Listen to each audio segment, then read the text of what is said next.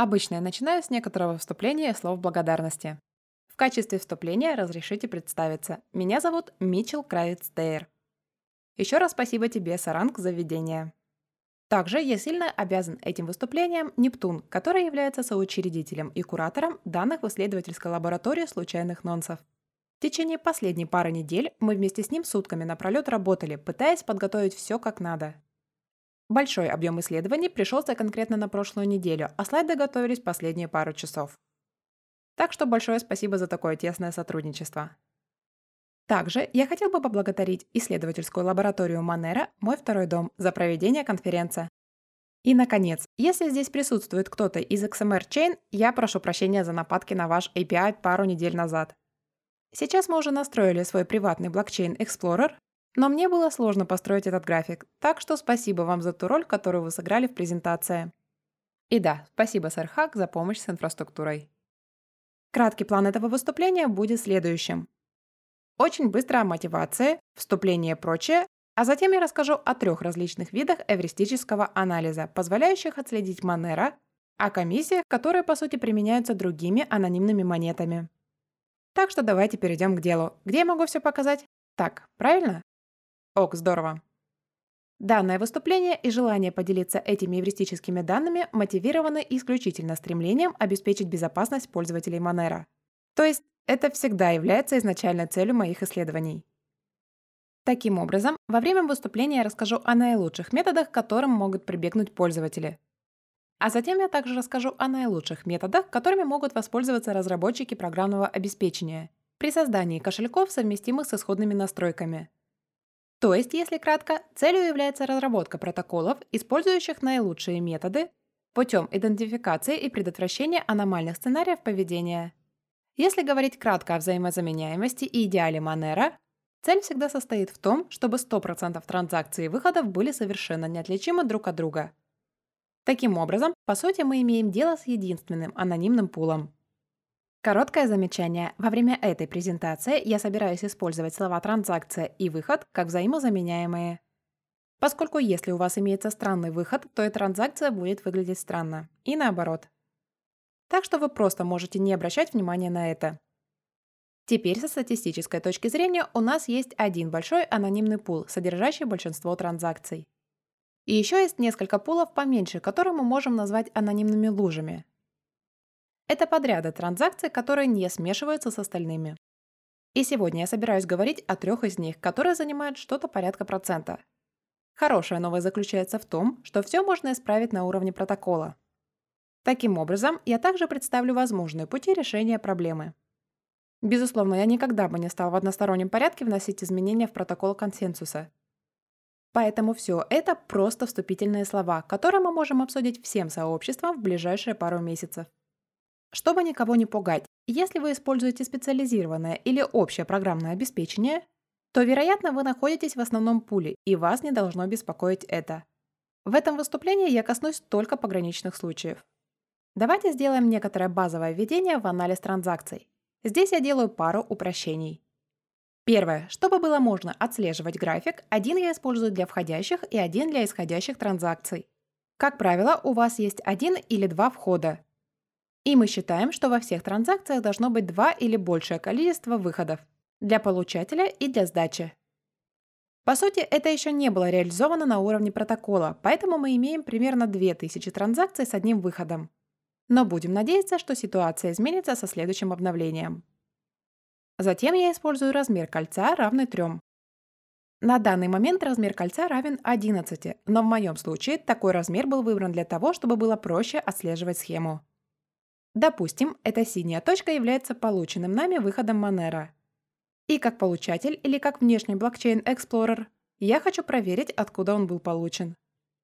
Так как мы используем кольцевые подписи, то мы не можем просто сказать «вот, он прилетел отсюда, вот сюда».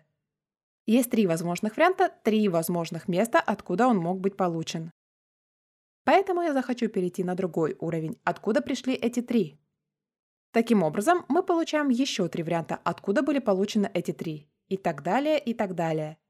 Это идеальная сторона Монера. Всякий раз, когда вы пытаетесь узнать, что и откуда пришло, вы имеете целый ряд вариантов.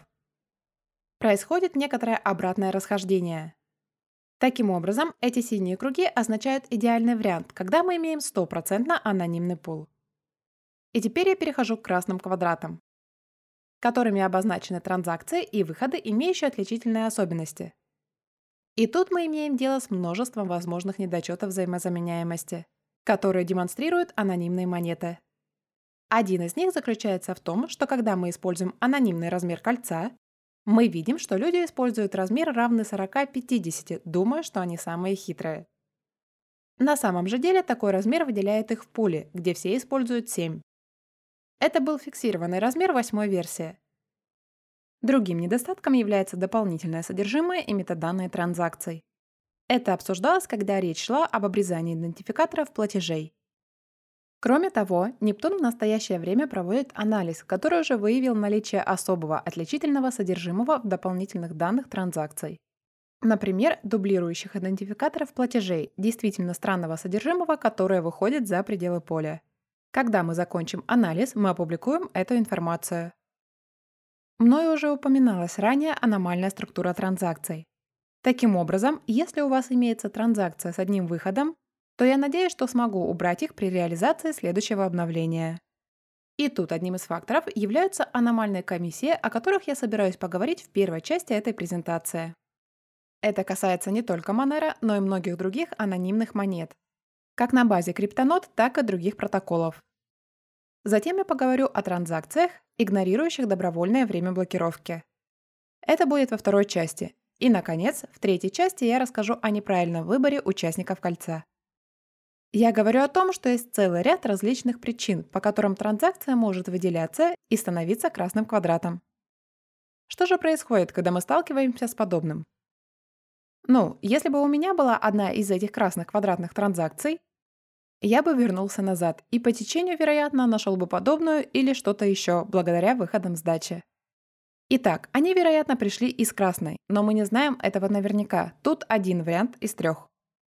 Что если бы я начал копать глубже? Хорошо, теперь я начинаю просматривать блокчейн. И, конечно же, вам попадаются случайные выходы, которые выбираются в качестве ложных. Но если вы реально начнете перемещаться назад по дереву транзакций, и вы увидите ряд из этих транзакций или выходов с недочетами во взаимозаменяемости, то статистически вы сможете вычислить настоящий поток средств. Таким образом, мы имеем дело с некоторой ментальной моделью, на которой ориентируемся по мере продвижения. И когда я говорю об анонимных лужах, я по сути говорю о тех местах, где появляются вот эти красные квадратные транзакции. Итак, первая часть и необычная комиссия. Люди, использующие базовое программное обеспечение, вероятно, сталкивались вот с этим экраном, где вы можете выбрать медленную комиссию, нормальную комиссию, быструю или самую быструю. И заканчивается все тем, что Monero использует рынок динамических комиссий, что довольно круто, но я не буду углубляться в это. Тем не менее, здесь будет зависящая от трафика транзакции, размера блока, чего-то другого некая базовая комиссия. И тут вы сможете выбрать различные множители, которые будут зависеть от того, насколько быстро вы хотите, чтобы прошла ваша транзакция. И вы видите, что большинство пользователей попадает в одну из четырех категорий. Они выбрали базовое программное обеспечение и нормальную комиссию. Теперь я хотел бы очень быстро обратить ваше внимание на некоторые необычные комиссии, которые иногда встречаются. Если вы взглянете на этот график на ось X, извините, я привык ходить, поэтому позвольте мне попробовать использовать график без этого. Итак, ось X указывает нам на комиссию, закрепленную за определенной транзакцией. А ось Y показывает, как много транзакций использовала такую комиссию. Тут показаны все транзакции ринг сети, начиная с момента реализации протокола до мая 2019. И мы видим, что большинство пользователей платят практически нулевую или очень небольшую комиссию. И забавный факт. Фактически есть две транзакции ринг сети, по которым была уплачена нулевая комиссия. Но это уже совсем другой вопрос.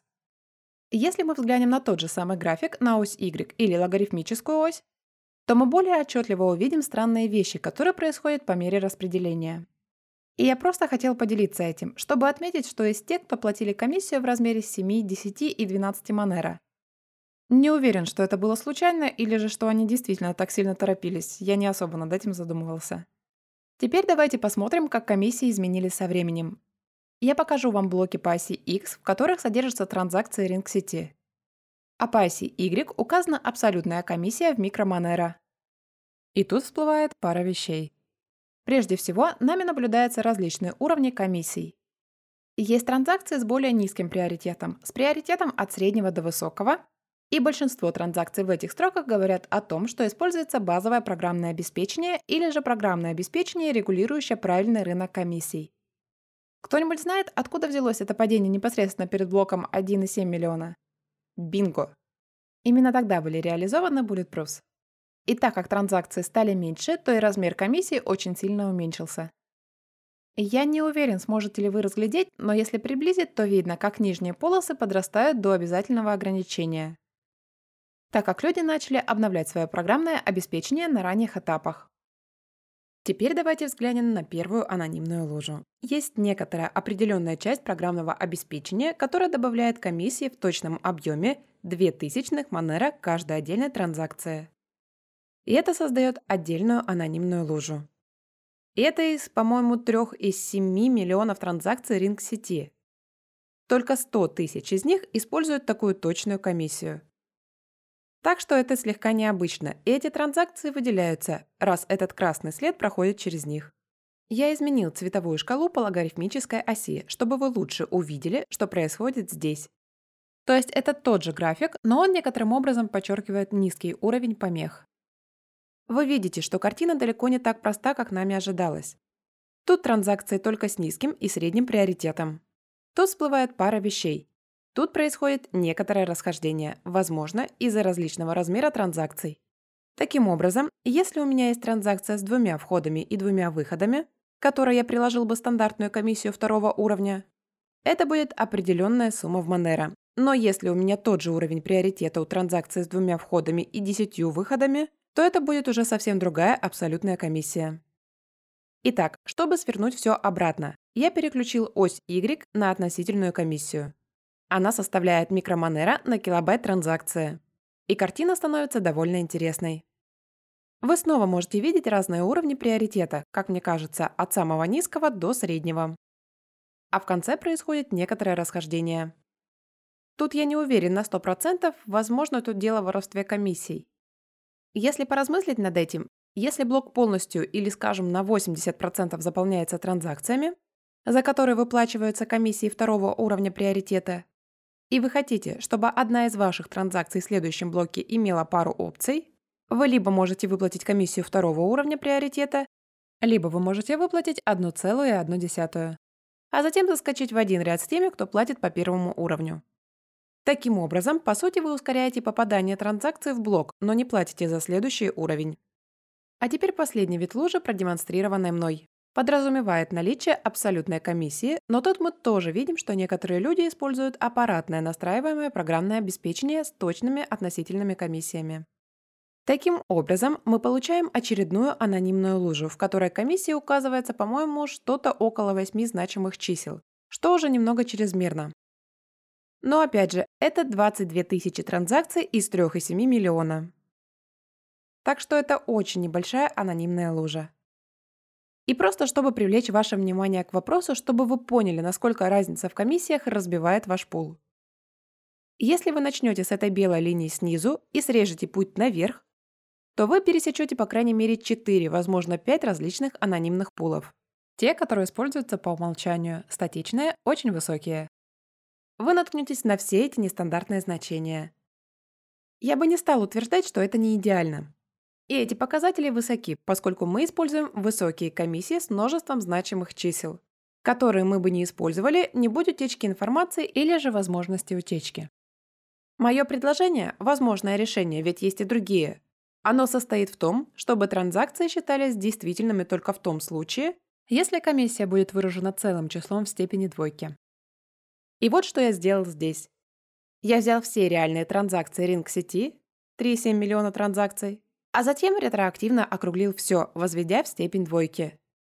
И рынок комиссии никуда не делся. Люди по-прежнему могут платить больше, платить меньше, в зависимости от размера блока, в зависимости от того, как быстро им надо все сделать. Но теперь у нас есть ограничения, связанные с тем, насколько ваше программное обеспечение может оставлять след в виде комиссий. Это применимо к абсолютным комиссиям. Это применимо к относительным комиссиям. У меня нет никаких конкретных мыслей по этому поводу на данный момент. И тут забавно то, что это фактически сокращает размер транзакций, поскольку вы переходите от использования множества значимых чисел к указанию целого числа. В конце этой части мы можем перейти к некоторым выводам. У нас есть четыре отдельных анонимных пула, в зависимости от комиссий. Есть правильный базовый пул, в котором люди выбирают комиссии с первым, вторым, третьим или четвертым уровнем приоритета. Затем есть пул, где люди выбирают фиксированные комиссии, например, 2000 Монера, как мы видели ранее. Есть люди, которые используют аппаратно определяемые комиссии в зависимости от веса, например, 1 сотая Монера за килобайт. А есть исключения из всех трех случаев. Все это разделяет ваш анонимный пул на части. А если я могу разделить что-то, то я могу отделить и всех остальных. Одна из моих основных рекомендаций состоит в том, чтобы избегать высоких точных комиссий. Чем меньше будут комиссии, тем меньше информации будет утекать. И очень короткое отступление. След, который оставляет комиссии, можно использовать в комбинации с другими эвристическими данными. По факту любые эвристические данные можно объединить с другими эвристическими данными. И в этом и состоит одна из хитростей в данном случае. Одним из примеров может служить временной анализ. Возвращаясь к этому графику, когда я впервые разбирался с ним, я обратил особое внимание на пару последних недель. Как и следовало ожидать, открылась пара вещей. Итак, используются низкие комиссии и иногда проводятся транзакции с высокими комиссиями. И я пробежался по ним. Посмотрел топологию дерева транзакций. И с достаточной долей вероятности можно отследить транзакции от одной к другой. Я бы не назвал это даже анонимной лужей, это анонимная капля. Это очередное напоминание о том, что нужно быть аккуратными при выборе времени. Переходим ко второй части. Поговорим о молодых участниках колец. Здесь следует начать с небольшого вступления, а также рассказать о том, как происходит выбор ложных выходов. Допустим, у меня есть весь ряд блоков, начиная с 2017 и заканчивая 2019 годом и я хотел бы потратить средства, обозначенные зеленой точкой. Мой кошелек должен выбрать ряд ложных выходов, которые являются непринадлежащими мне ключами. Но при создании подписи я беру публичный ключ и смешиваю его. А затем они берутся все вместе, выход, который действительно тратится, и ложные выходы. Они смешиваются в кольцевой подписи. А затем транзакция выкладывается как новый выход. Теперь внешний наблюдатель может видеть только эту внешнюю часть. Очевидно, наблюдателю неизвестно, какой выход действительно тратится. Он может видеть только то, что попадает в подпись. И все, что вы можете сделать, будучи таким внешним наблюдателем, вы можете посмотреть, какой из участников кольца является самым молодым. И сделать это, определив, когда транзакция была создана, и таким образом узнав самого молодого участника кольца. Снова вернусь к этому. Спасибо XMR Chain. Я наскреб 400 тысяч подписей. Большинство из них попало в молодой диапазон. Если взглянуть на трехмесячный отрезок, 99,7% можно отнести к молодому диапазону. А затем происходит странное. В случае с тремя десятыми процента транзакций используется другой алгоритм. И снова я переключился в логарифмический масштаб, чтобы вы могли лучше увидеть, что происходит. Слева показаны правильно построенные транзакции, а справа пара отличных анонимных пула. Я не собираюсь разбирать их здесь, но вы увидите, что что-то происходит не так. И вот одна из интересных вещей, которую мне хотелось бы рассмотреть. Время блокировки у нас составляло 10 блоков. Поэтому самый молодой участник должен был появиться по крайней мере за 10 блоков. Поскольку через это время вы могли бы потратить ваши Монера. А теперь давайте посмотрим, как происходило распределение с этого момента.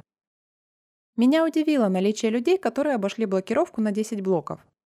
То есть, в случае с базовым кошельком, базовое программное обеспечение считает ваши средства недоступными в течение 10 блоков, то есть в течение 20 минут. Но 1,6% транзакций были проведены, и их участники были даже моложе. Это составило очень небольшой анонимный пул. Это очень странное поведение. Я снова просмотрел все. Я сам просканировал топологию дерева транзакций. И вы можете увидеть, что это повторяется много раз, перепрыгиваются один или два блока.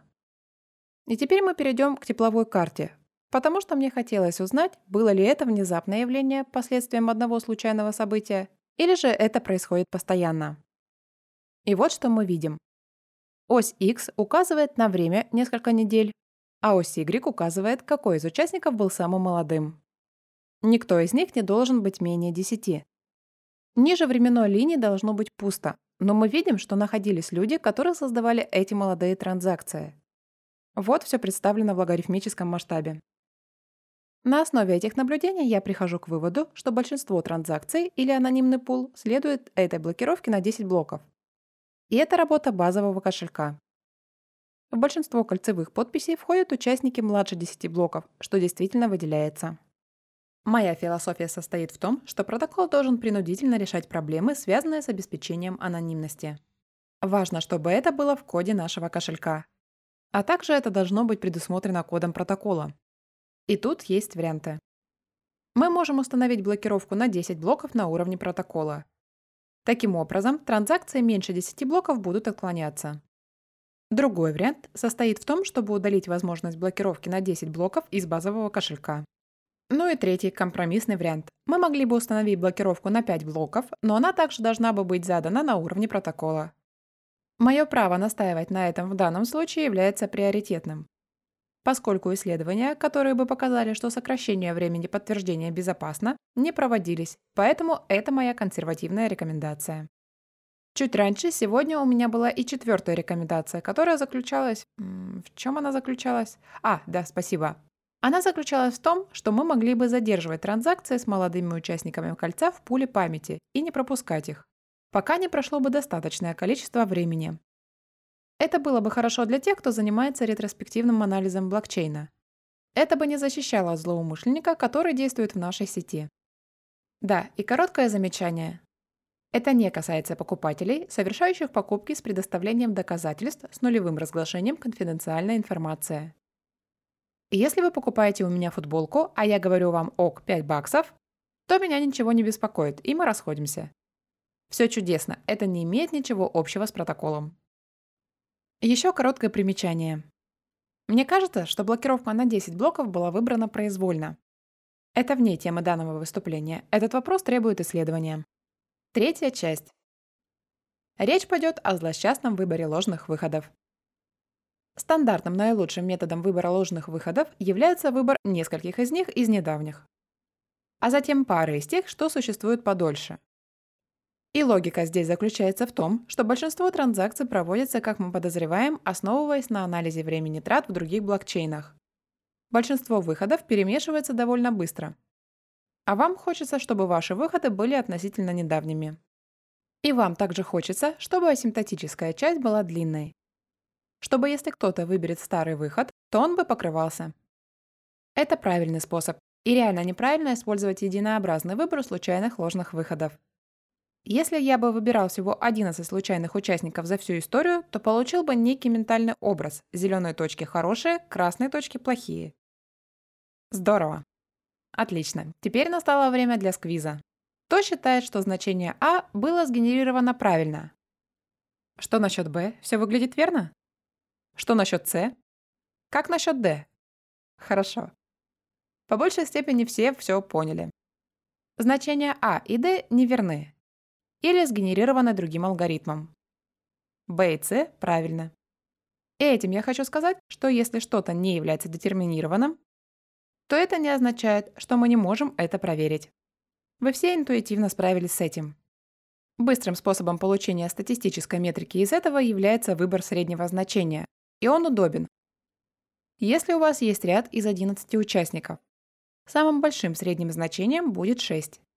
Таким образом, если вы взглянете на среднее значение в данном случае, те, которые были сгенерированы правильно, будут иметь среднее значение относительно близкое к сегодняшнему. А те, которые были сгенерированы путем выбора единообразных ложных выходов, будут значительно отличаться. Опять же, чтобы не пересчитывать. Разница гораздо больше, чем мы могли ожидать. Поэтому если мы взглянем на среднее значение, возвращаясь к тому, что могут проанализировать сторонние наблюдатели, Медианный возраст участника кольца будет шестым кольцом. И тут я собираюсь использовать то, что называют откорректированным по смещению медианным возрастом. Я буду игнорировать время до первого участника кольца. Я генерирую транзакцию, у меня нет доступа к сети интернет в течение дня, и затем я ее транслирую. Таким образом, смещение игнорируется, и все получается. Давайте рассмотрим откорректированный по смещению медианный возраст. Это ось X. Главное, что мы видим, так это то, что поскольку большинство людей пользуется правильным алгоритмом, в большинстве случаев он короток. 99% людей используют правильный алгоритм выбора ложных выходов. Если я установлю метку в 500 дней, то вы увидите всего пару людей, которые ведут себя странно. Опять же, я не буду углубляться в это, но вы видите правильный анонимный пул слева и несколько небольших анонимных луж справа. Просто смотрите на это в двойном логарифмическом масштабе. Теперь медианный возраст и весь подсчет проводится в логарифмическом масштабе. Этот скачок указывает на транзакции, сгенерированные при помощи правильного алгоритма. Это очевидно. Мне кажется, в этой точке даже просто интуитивно. И мы смогли отбросить те, что были сгенерированы странным образом.